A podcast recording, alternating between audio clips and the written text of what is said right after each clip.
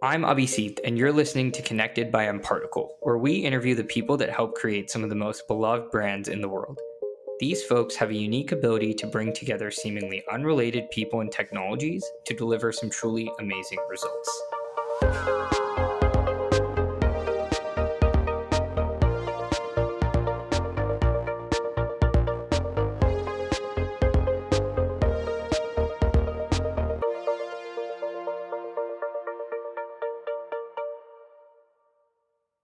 I know I've said this a million times, but seriously, thanks for uh, thanks for making time to do this. Absolutely, brother. Absolutely. Good to be here. Before I get into some of the questions and and you know pick on you for for certain situations, um, you know, would love to just kind of understand you know who who Nick Warner is and share that with uh with our listeners. You got it. Um, my name is Nick Warner. I'm the head of growth for Route. Uh, I've been in the mobile app space for most of my career, um, going up nearly like ten years in mobile apps, specifically on the consumer side. And I love growing companies. It's, uh, it's what I do. I know we've been working together for the last few years, understatement of, of the century, but I wanted to, to dive into that a little bit, right? Because just looking at your career trajectory, I mean, it it seems like from day one, right? You've you've been at startups, and you know, startup one led you to startup two, and startup two led you to startup three. Um, what about startups, like, or, or what drive you to startups? Like, what about startups appeal to you? Yeah, so I would say that it really started when I was in college, and I went to college at San Diego State. Some call it the Harvard of the West, uh, but. Uh, at San Diego State, there is a, an awesome entrepreneurial program, and it, it essentially operates like a scholarship where if you get accepted into this program, um, you get the competencies, the mentorship, and all of the learnings of how to start your own business. And it's called the Leonard Lavin Entrepreneurial Program. And I was an art major at San Diego State and kind of didn't have my way uh, about me. And one of my buddies told me to apply. Um, I was one of maybe thousands of other kids who uh, applied for the program, the only art major, I can assure you. And I got in on a whim. And that program really exposed me to what entrepreneurship is and like what it means to start your own business and Uh, getting traction. And so you start reading Zero to One and, you know, the Lean Startup and all these different books. And I'm like, all right, this is, this clicks, man. This is, this is really, uh, this is really interesting. Um, yeah. And my exposure to the work world uh, at that age was very limited. Uh, and so like, this was, this was definitely a realm where I felt I could uh, expand and, you know, explore my curiosities with. And so, um, during that program, uh, with some of my, uh, you know, some of my other students, we started some businesses. Some had some successes, uh, some successes, some had failures, um, some gained traction, uh, some got a lot of views. It, w- it was a really cool experience. And uh, when I was a senior, um, I, you know, this was during the time when mobile apps were sort of really taking off. Like Facebook was creating their mobile app, kind of that transition from web into mobile was taking place. And I knew that, you know, apps were going to be the next big thing. And so in San Diego, the startup community at the time was kind of interesting, uh, very dominated by medical and scientific companies. And uh, there weren't a lot of like true, like, hey, consumer focused companies that, you know, you could see there. Now it's a little bit different. Um, so at a uh, at a venture event, uh, a San Diego venture group that I was not invited to, but crashed middle of the day and skipped class for, uh, I sat next to a gentleman who was working on a product, working on an app, was telling me about his idea and showed it to me. And it was uh, all in the parental control space. And I was like, this is really interesting. Um, I was a late bloomer to the iPhone. I had a BlackBerry for a long time, but I understood, you know, the impact and uh, the way that social media was kind of like impacting kids to some degree. And I was like, all right, this could be cool. This could be cool. And so I jumped on with that company as like the, I think the third official employee. There was like our C E O, a engineer, and then me, and we were in a closet. And um, that company eventually grew um, to, to a really good state. And along that way, I was exposed to, I was exposed to pretty much every adversity you might have when it comes to running a startup or starting your own business, um, raising capital, uh, doing layoffs, hiring, raising more capital, you know, be going through product market fit and going through how to uh, like kickstart a marketing plan, how to build like the appropriate data platform so you know what's working in your app, and then really taking um, you know, a bunch of unknowns and uh, turning the lights on and saying, okay, like where are we in the marketplace? It's pretty cool.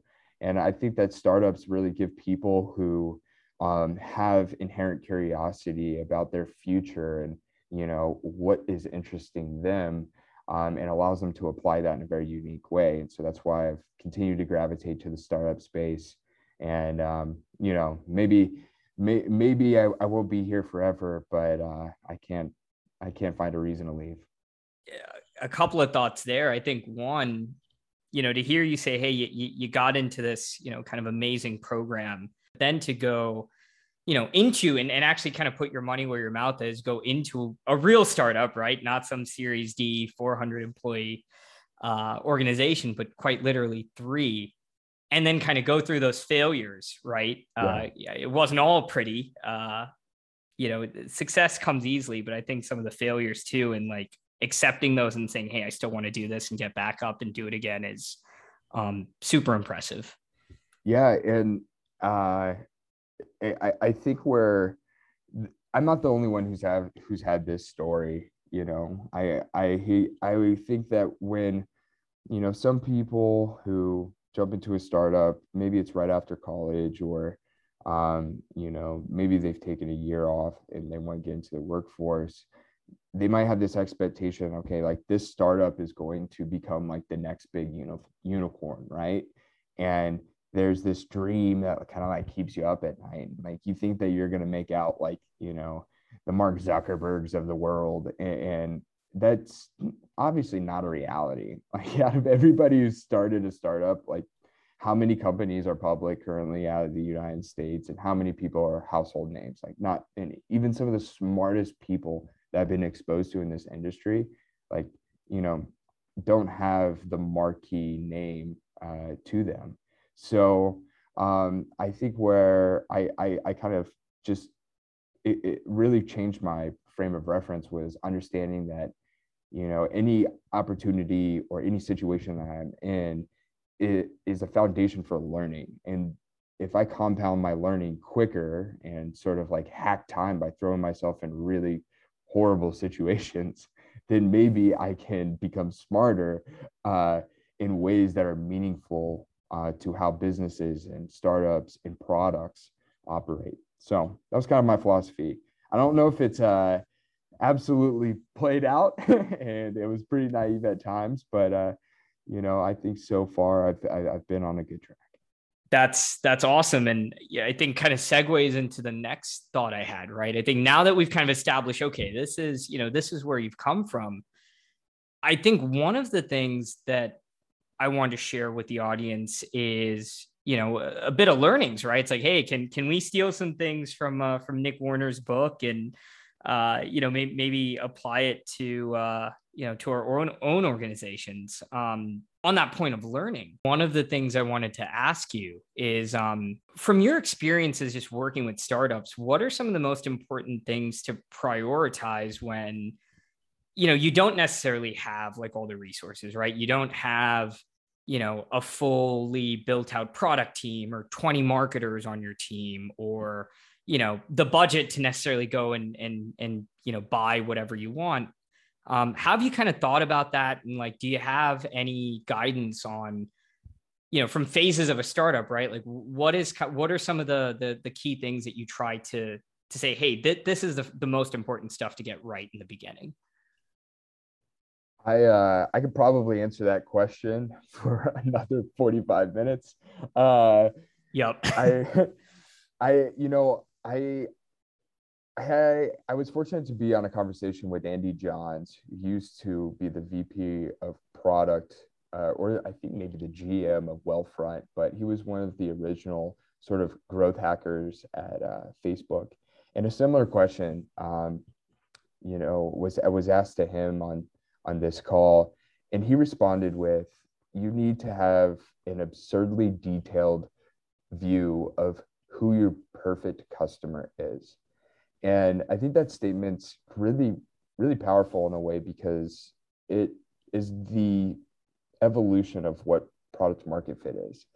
And, you know, the concept of product market fit can be swayed a number of different ways. It can be swayed by how your C E O is perceiving your business, or how your C M O is, you know, articulating and spinning this banquet of, you know, how awesome the product is and how awesome the consumers are.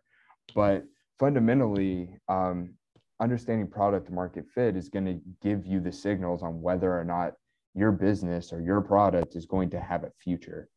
And so we utilize um, a number of different tools to measure product market fit. Um, there's there's an article by uh, Raul Vora. I believe, hopefully, hopefully I'm pronouncing his last name correctly. He's the man, uh, C E O of Superhuman. He wrote an article on uh, First Round Review, uh, which is an amazing site. A lot, a lot of stuff there. Um, And it was breaking down, you know, how he turned his uh, product Superhuman, and like just had a lot of compounding growth and by focusing on product market fit. And how you measure product market fit is pretty important. So there's a couple of questions that you can ask, like how do you how do you feel if you could no longer use this product? And you break it down to very disappointed, disappointed, um, not disappointed. Um, and then another one, depending on who you're showing to, is like, I wouldn't care. Um, but if over forty percent of your respondents say that they would be very disappointed if your product no longer existed, then that is a good indicator that you are on track for product market fit. And these types of, these types of studies can happen during any point in time in your product's life cycle and your business's life cycle. In fact, we at Route, we ran something at the very beginning of when we started with one of our single products. We've run it like three or four more times uh, since we've launched that product. We run, we run it for every individual feature. Like you can go on the granular level and just ensure that, hey, like, are we on track here? And that is a really good thing to have in mind, because it helps ground you know, the confidence and the decision-making of the business ultimately into something that is concrete. Um, so then from there, going back to like the absurdly detailed view of like who your perfect customer is, you know, unpacking that a little bit, it's you maybe getting into the realm of like, okay, we want to build personas of our customers. Not a lot of people have that competency of building like, hey, our customer's name is Jenny and she lives in Wisconsin and she has a household income of X and X. You know, not a lot of people have the aptitude to go through that exercise. And, you know, from there, you can't really understand the feelings that your customers might have. You know, you can't really measure something that's so subjective. So you need to bridge that by having a good grasp on what types of value indicators lead to engagement in your product or on your website or, um, you know, on your service. Like if you're going, so let's say you're launching a, uh, a you know, a, a brand of shoes on your website, okay? Yep. And you have, you're driving a whole bunch of traffic, right? But people aren't You are, are bouncing. People are, are clicking shop. Um, you've got s uh, six different videos showing how cool your shoe is, and you've got one call to action to shop now. Like understanding, okay, are all of our users viewing these videos? And if they're not, then they're probably not going to be hitting shop now. So you kind of like shorten that a little bit by saying, okay, maybe there's just one video or one product shot. Is this an indicator that will lead to shop now? And, you know, sort of building that user journey according to the steps that are required in order for your customer to create like a value indicating action inside the product. And so something that, um, that we, we do for um, nearly every feature we launch at Route.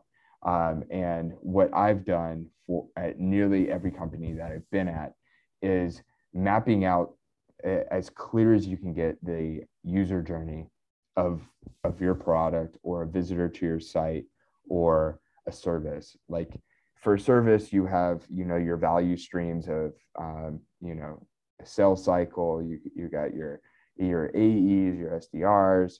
I'm probably yeah. messing that all up. Yeah.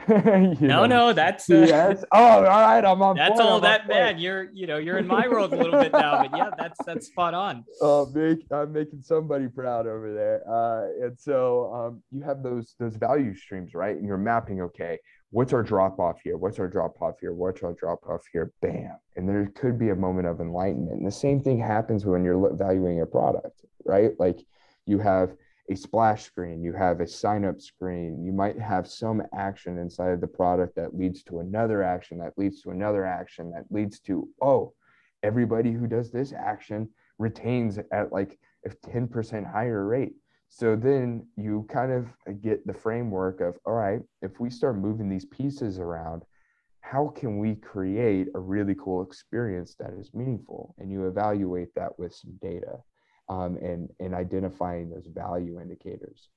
Um, I think with what, what a lot of startups really struggle, struggle with right out the gate is, um, and this is, is a, an exercise that, I, that I've gone through with, with founders and, and a couple of awesome projects that I've had the benefit of like sharing some of my knowledge on, is that if you're working with a visionary product manager or visionary C E O or visionary V P in, in some degree, in their mind, they're going to have the absolute perfect view of what their product is going to be. And that will remain consistent nearly at every stage of your business's journey.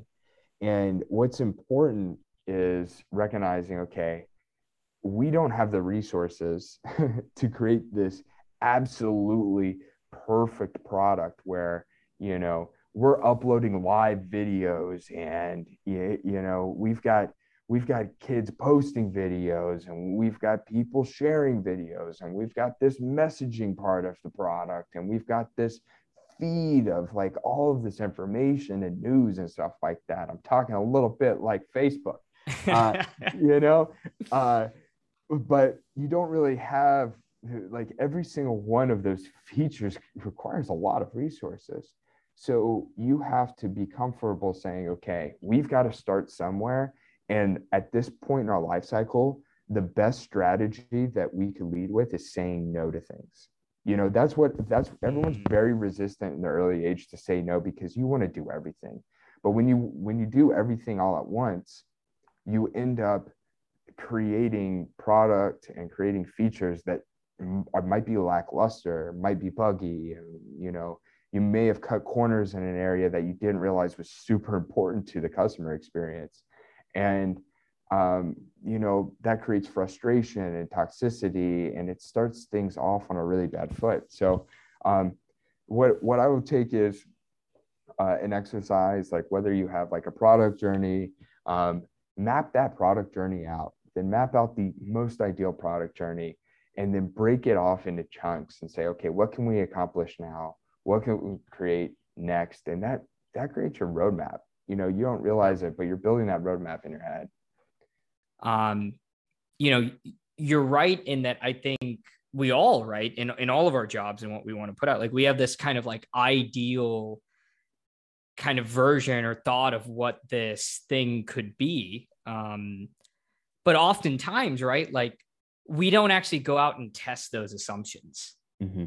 And what you said there, I think, is so important because you have to be visionary, right? You have to start somewhere and have an idea, but at the same time, you got to go out and test that idea and and be very meticulous in your measurement of, you know, if you think this video is going to lead to a, a particular action that you want a customer desire, or you maybe start thinking, hey, this is my ideal customer. And when you start to give them surveys or, or, or reviews, um, you know, maybe you realize like, hey, what you originally thought when you started this journey isn't actually, um, you know, the data doesn't necessarily support that. And I think yep. that maybe is what allows startups to quickly pivot and change and kind of make, get better at, I guess, placing those educated bets on what's going to succeed next.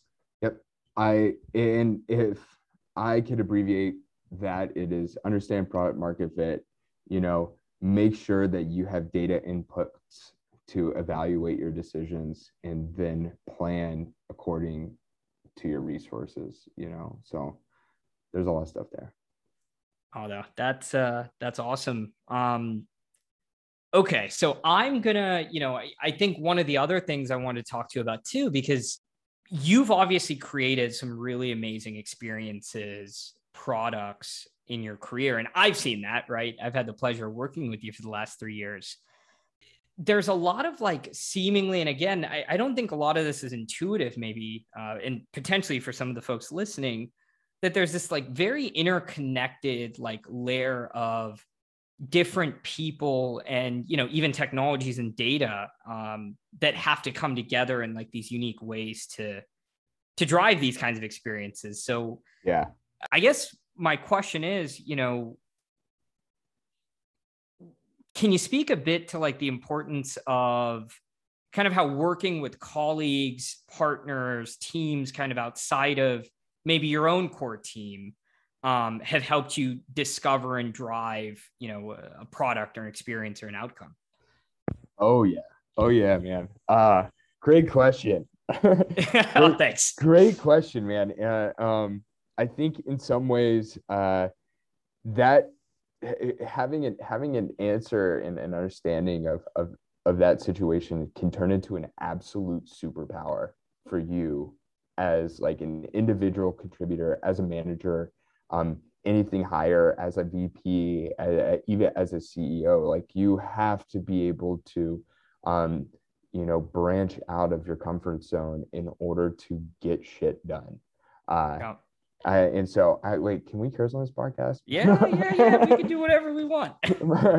uh, so, um, so I will say, I'll, I'll give a little bit of an anecdote here. So I started as a like quote unquote, I think a uh, marketing manager was my title, but those, those three of us, I was a marketing manager, we had engineering, and we had like C E O.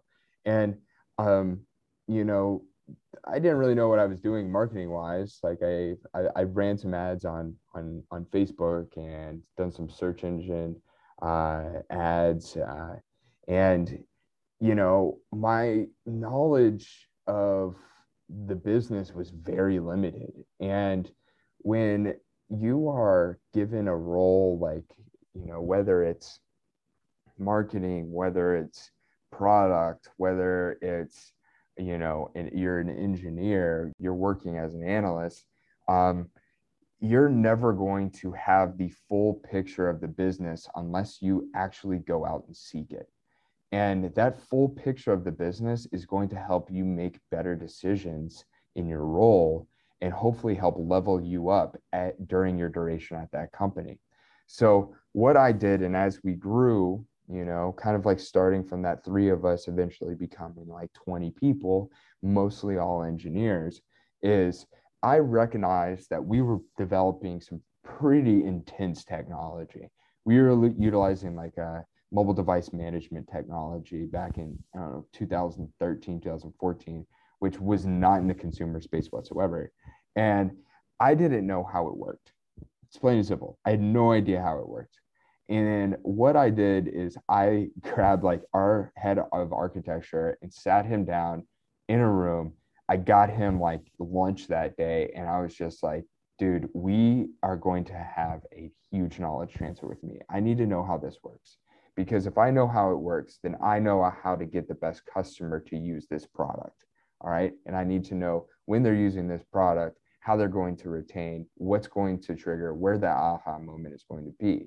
And sometimes it's not as simple as like, you know, signing up for a subscription for content. Sometimes it's yeah. very much like you got to you got to take this user by a journey that's not going to be easy. And, and and getting users to onboard for this product, Abhi, was not easy. Like they had to get they had to get another device and, you know, install yeah. a profile on their child's device. We're in the role of parental management. So it, it was it was a lot um, and and a journey that had a lot of friction.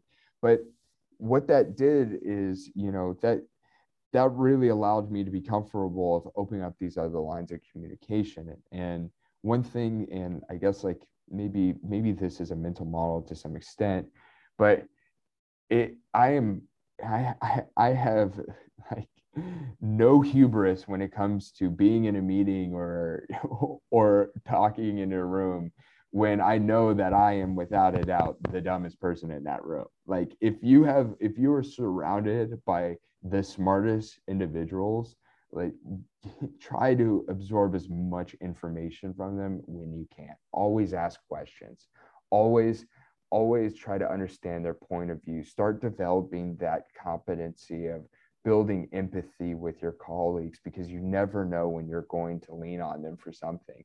And where, where it really pertains to, you know, growth and, and um, user acquisition or marketing is that You're, if you're a marketer or you're in a position where you're marketing a product, sometimes you're never going to be in control of what that product looks like or, uh, or what that product does or how that product conveys value to the customer. You might ha- have opinions, but you're not going to be in control of it. Your voice might be big, it might be low, but you know, you might not ever be in the, in the room where those decisions are being made.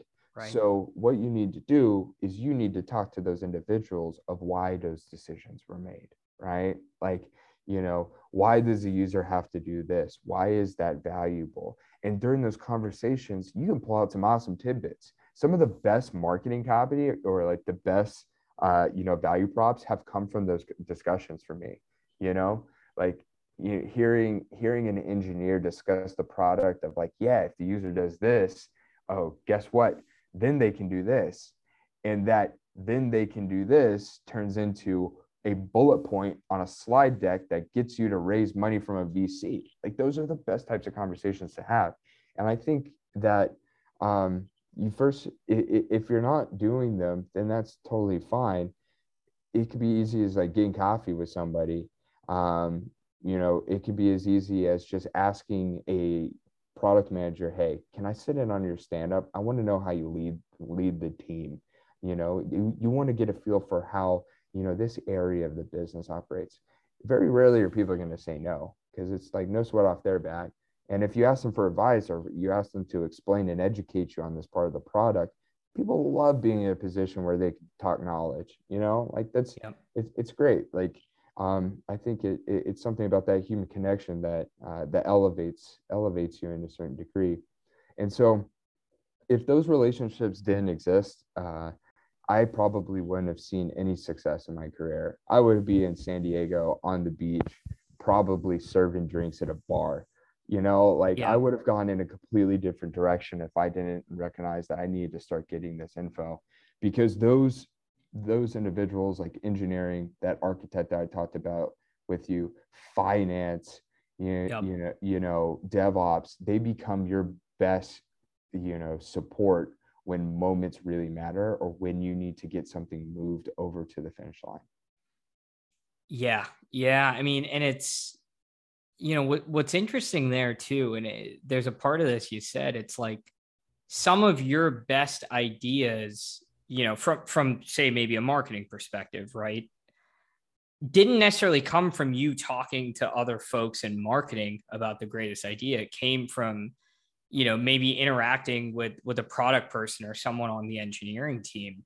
Um, I don't know. The analogy I almost had when you were talking about this is like, um, it's almost like knowing, like, you know, you're in this tool shed and, you know, maybe you have all these, but like, you don't know how to use, you know, use them. And you don't know what combination of how you're going to use these tools to build something, but the more folks you talk to, the more like you understand, okay, like I can use, you know, this tool in this way, or I know the company works in this way. And because I know that, you know, actually it might not make sense to, you know, to build a campaign or build a journey, um, or incorporate this, you know, part of a, a product in my roadmap. This actually works better.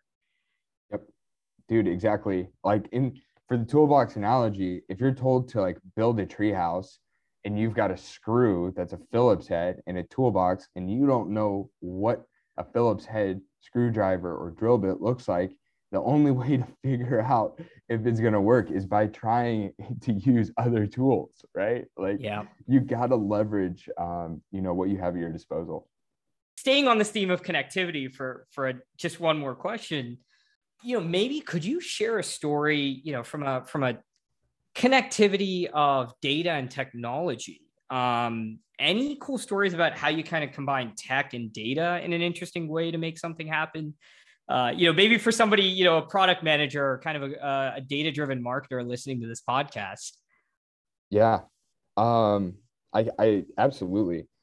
My the company before uh, Route, FAIR, it was a car subscription company. I'll use this one as an example. Uh, We were driving user acquisition through paid media, uh, as uh, pretty much anyone in the automotive space does. Uh, and we were we were getting really, really good at it, really good at driving like top of the funnel user acquisition. Um, and part of, you know, the the business and user journey of, you know, being a car subscription, you have to pick out a car, right? You have to find a customer who's getting bombarded with all these different options, getting decision fatigue from looking at Subaru, Toyota, you know, Nissans or Bentleys, like everything. Like there's, there's so many options on the table, and you got to break through that noise in order to get that user at the right moment with the right product in order to make them create that purchase. That is why automotive is so difficult to, to really win. And uh, when it comes to performance marketing, you see a lot of brand stuff because, you know, it's not always attributed.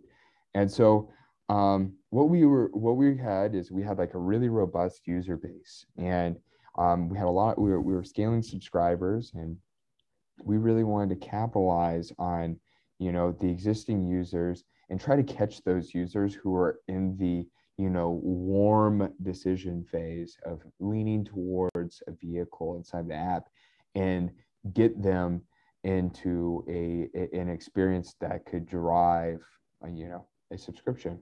And the easiest way of us being ha- having that control is was through paid media.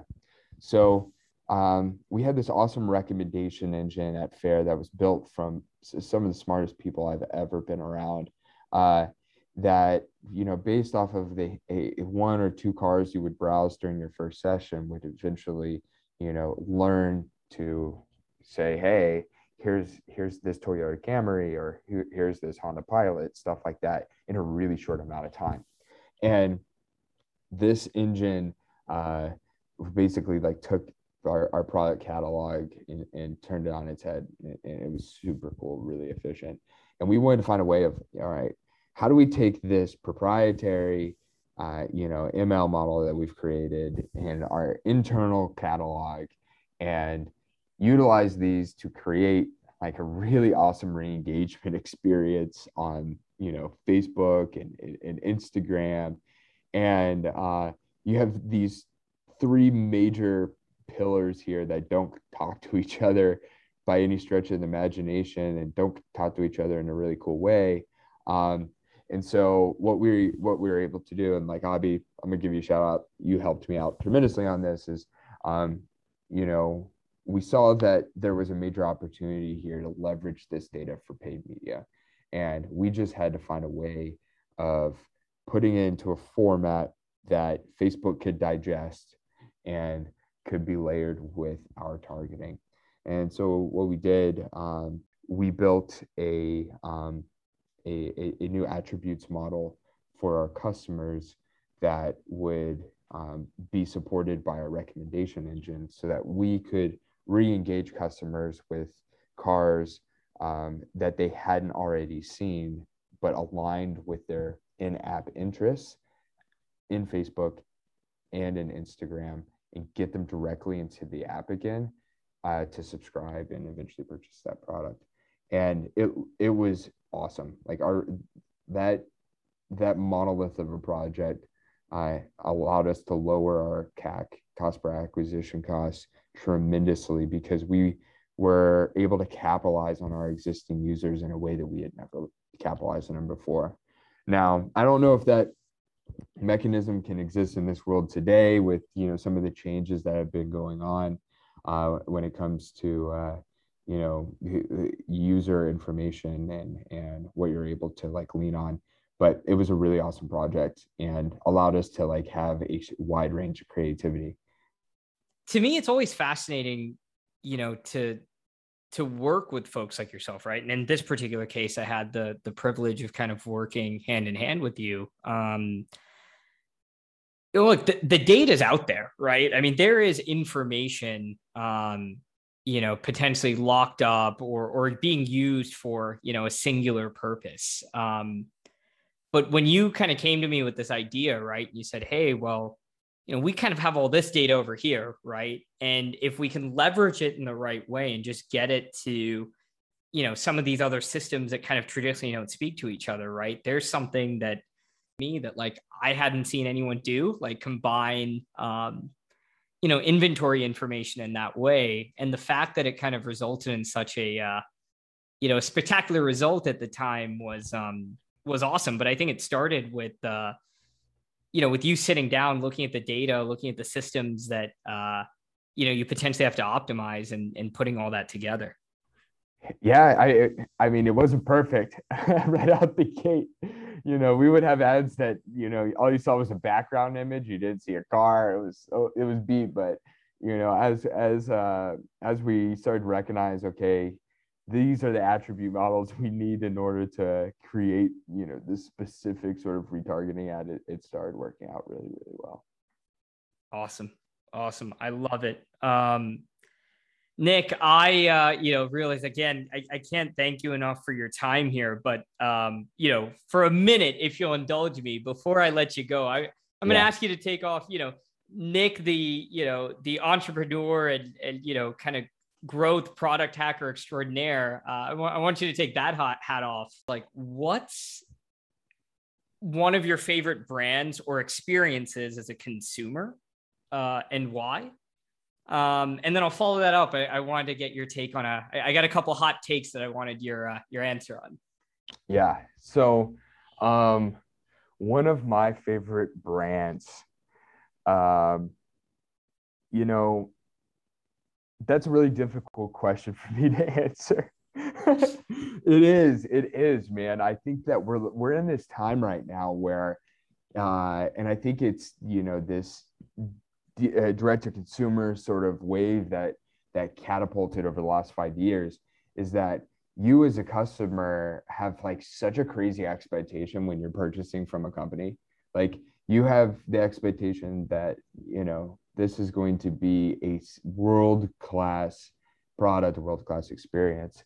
I think in the world of, and, and that's like, you know, hard retail e-commerce. In the world of mobile apps, you know, what I, what I love uh, is, um, you know, I, I'm actually kind of going to go off the reservation here. Uh, okay. My one experience and product that I love right now, and maybe it's because, you know, I've, I've got that crypto bug, is uh it's a, it's an app called Voyager. Um, they and it, it's kind of like a competitor to Coinbase, uh, and there's something really unique about their experience, in my opinion. Um, when you when you're going in the financial sector, and I've had to like you you know I'm one of those people who's inherently curious about new products, and you know. Go like I go through the onboarding of dating apps for no reason with like random, random, uh, you know, you, you know, personas just so I can see how the onboarding is evolving, and then I'll do the same onboarding with like you know Credit Karma, and I'll do Bank of America, and I just yeah. want to go through these onboarding experiences and like you know seeing like okay how are things changing and what are they trying to get the users to do and what does it mean to them. And, you know, through that experience, you start to like get exposed to like, okay, this is very frictionless and they made it so easy. you know? Mm. And with something that is rather difficult to grasp, um, you know, like uh, cryptocurrencies, for somebody who doesn't, who's not familiar with anything in the crypto space, you know, there's a couple of ways to go about it. Um, there's one way where it's like, you know, you're hand-holding them and you're really providing a tremendous amount of education and you're trying to get them to understand what Bitcoin and Ethereum are. And, and like, I went through, through one of these experiences with my dad, and like, bless his heart, man, like, you, you know, it's a lot to grasp if this is a very new thing that you're jumping into. And what Voyager has done as an app is they've made that experience very simple, like no noise, super easy, very direct, like, you know, almost dumbed it down to a point where it's almost impossible to get lost and like not know what it, it's like to place a transaction on a Bitcoin or Ethereum or any sort of cryptocurrency um, in their marketplace. I feel like that's really interesting to me um, because it's an industry that is very complicated, is getting a lot of buzz and getting a lot of traction at this point in time. So many people are coming in absolutely blind and making bad decisions, and they're they found a way to like sort of curb the bad decisions uh, while also providing a really delightful customer experience. Um, and they did that by making it simple. And uh, I, I think that's pretty cool. It's a, it's a cool product that, I, that I'm into right now. Love that, man. And, and, you know, again, spoken like a true, uh, true professional. That's, that's so funny that you actually go through like the app experiences and sign up flows just to see what people are doing. And uh, yeah, it goes to show, man. I mean, this is why you're on top of the game, right? But uh, shout out to Voyager, and uh, yeah, it's definitely something I'll, I'll, uh, I'll take a look at. Um, all right, this is the fun part. Hot takes, right? Uh, yeah. Totally unscripted. Um, okay. So I got, a, I got a, a few rapid fire questions for you. Most of them are kind of true or false or yes or no type questions. Okay. Uh, so let's, uh, you know, and listen, I, I don't know this about you. I, I cool. feel like I have to know. Um, cool. All right. Pineapple on pizza. Oh, absolutely not. Okay. All right. Absolutely all right, we, not. We can keep talking then. This was, this is a relief. Um, in you know, this I, economy? Yeah. All right. All right. For sure. Okay, cool. Uh, winter or summer sports? Uh, summer, summer. I don't like the cold. Awesome. All right. You know, true SoCal guy. Um, yeah. LeBron or M J? Oh, M J, man. LeBron's a diva. Hey, man, come on. I thought, you know, I don't know. I thought it would be tough for you given, you know, LeBron's, uh, you know, the L A guy now. Oh man, I've uh, I've been to games at the Staples Center and have booed that man to his face. Okay, love that, love that. Um, all right, I got two more for you. Froyo or ice cream? Oh, ice cream, man. Uh, you know, there's something about going and getting ice cream and eating ice cream that's just awesome. I mean, there's I, there's nothing, no knock on Froyo, but you know, the, you have a lot of range when it comes to ice cream flavors that, you know, can really hit the spot. Love that. Yeah. And, you know, again, I, I forced you into a choice there. So, uh, you know, Froyo is good too. I guess the right answer is both, but uh, okay. And then the final one for you, just because I am a voracious eater and a huge foodie, um, favorite restaurant in SoCal? Favorite restaurant in SoCal? Oh man, there is uh, there's a there's a restaurant that's in San Diego that is really just near and dear to my heart, and it's called Sea Level. Um, it's like owned by a group, and uh, you sit down there, you're overlooking like the uh, the San Diego like sort of like bay, like Coronado Bridge, downtown San Diego, and the harbor, and it's just beautiful. Like one of one of the best. You get great food, great ambiance, and would always, you know, take anybody who's visiting San Diego there. Sea Level, so good. Amazing, amazing. Well, Nick, thank you for being first, you know, episode one, launching this podcast with me. Um, and again, I think these are, you know, there's so much here and so many amazing insights. Um, you know, yeah, really can't, can't thank you enough for making the time. Um, thank you. For, thank you for having me. Thank you for having me. I'm, I'm uh, very honored. Thanks so much for listening to this conversation from Connected by MParticle. For more on this episode, you can check out the show notes and transcript on our blog. You can also subscribe to the podcast on any major podcast player. If building great customer experiences is important to you, sign up for our monthly newsletter, M Pulse, which includes a very short list of the best blog articles, use cases, and industry reads from throughout the month. Thanks again for tuning in, and we'll see you next time.